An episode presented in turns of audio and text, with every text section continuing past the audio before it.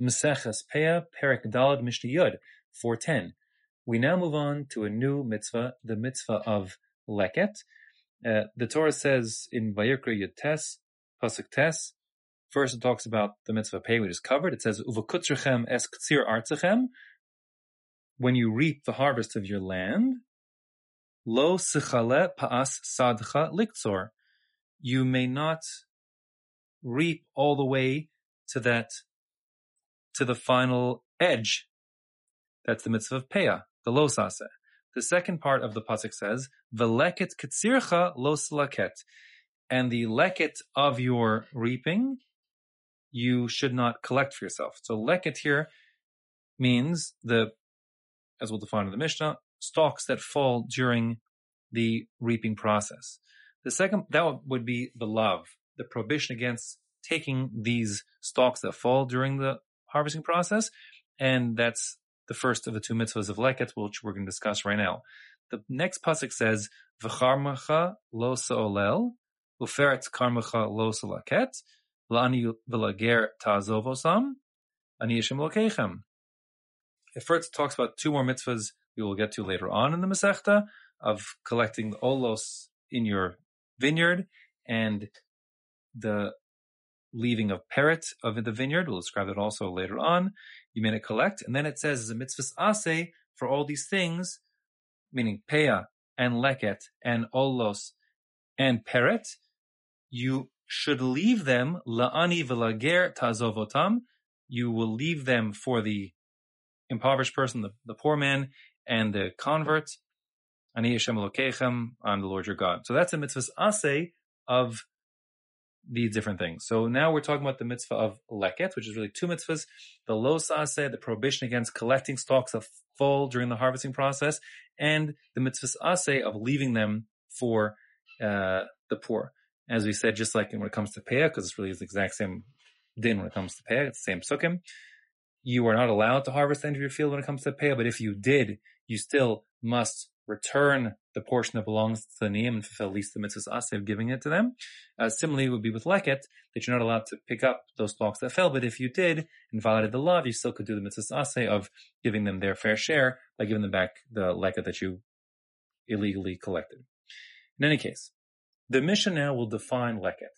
It says, Ezehu leket. What constitutes leket? Hanosher b'shas hakatzira. That which falls at the time of the reaping of the grain.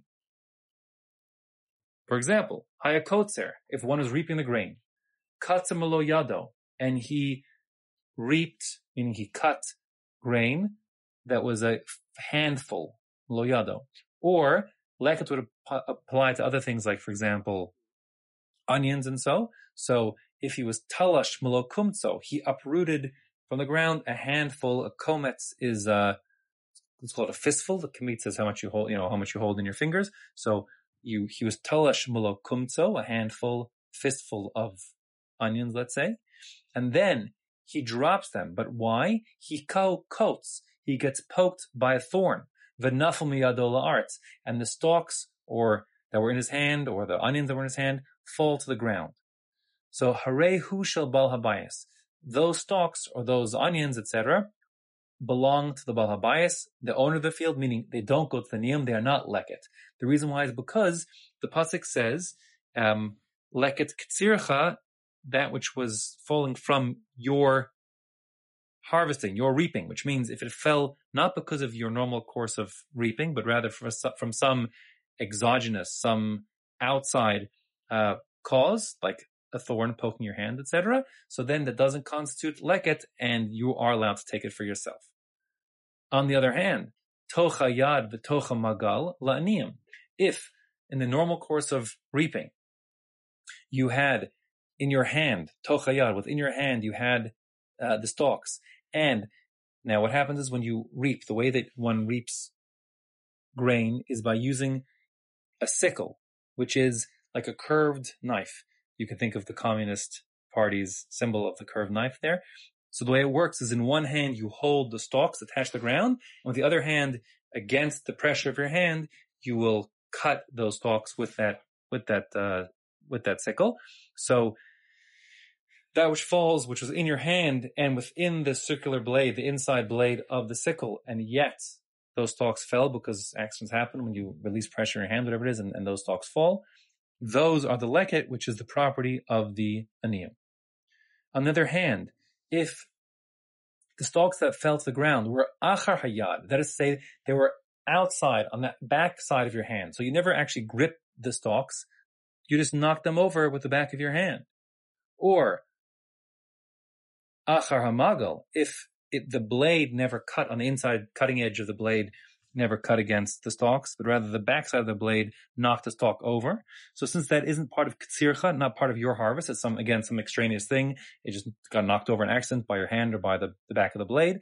So that's not the reaping process, and therefore, labal habayis, it's not leket, and therefore the owner of the field, the people working the field, can, can collect it up. The Mishnah says, what happens if it's on the line, so to speak, a liner? Rosh Yad v'Rosh Magal. What happens if it's on the, literally means the head of your hand, but it means the tips of your fingers. So it wasn't exactly in, you didn't have a good grip on it, but you had a, you know, the fingertip touched it. Is that considered to be in your hand or behind your hand? And similarly, Rosh the, the sickle being um, curved has like a tip. So what happens if it's like the tip of the sickle poked and knocked over the stalk? Does that constitute being within the sickle and it's part of the tsira process and therefore it is going to be leket, or no, um, that's really got the din of being like the back of the blade and knocked it over, and that it's not part of that process, and it should be for the bal habayis. That's a machlokas tanaim. Rabbi Yishmael Omer la'aniyim. Rabbi Yishmael says it is leket, and the niyim get it. Rabbi Akiva Omer bal habayis. He says no, if it's on the line, a fingertip or the tip of the blade, then it belongs to bal habayis. It's not leket, and the halacha follows Rabbi Akiva that it's to the bal habayis.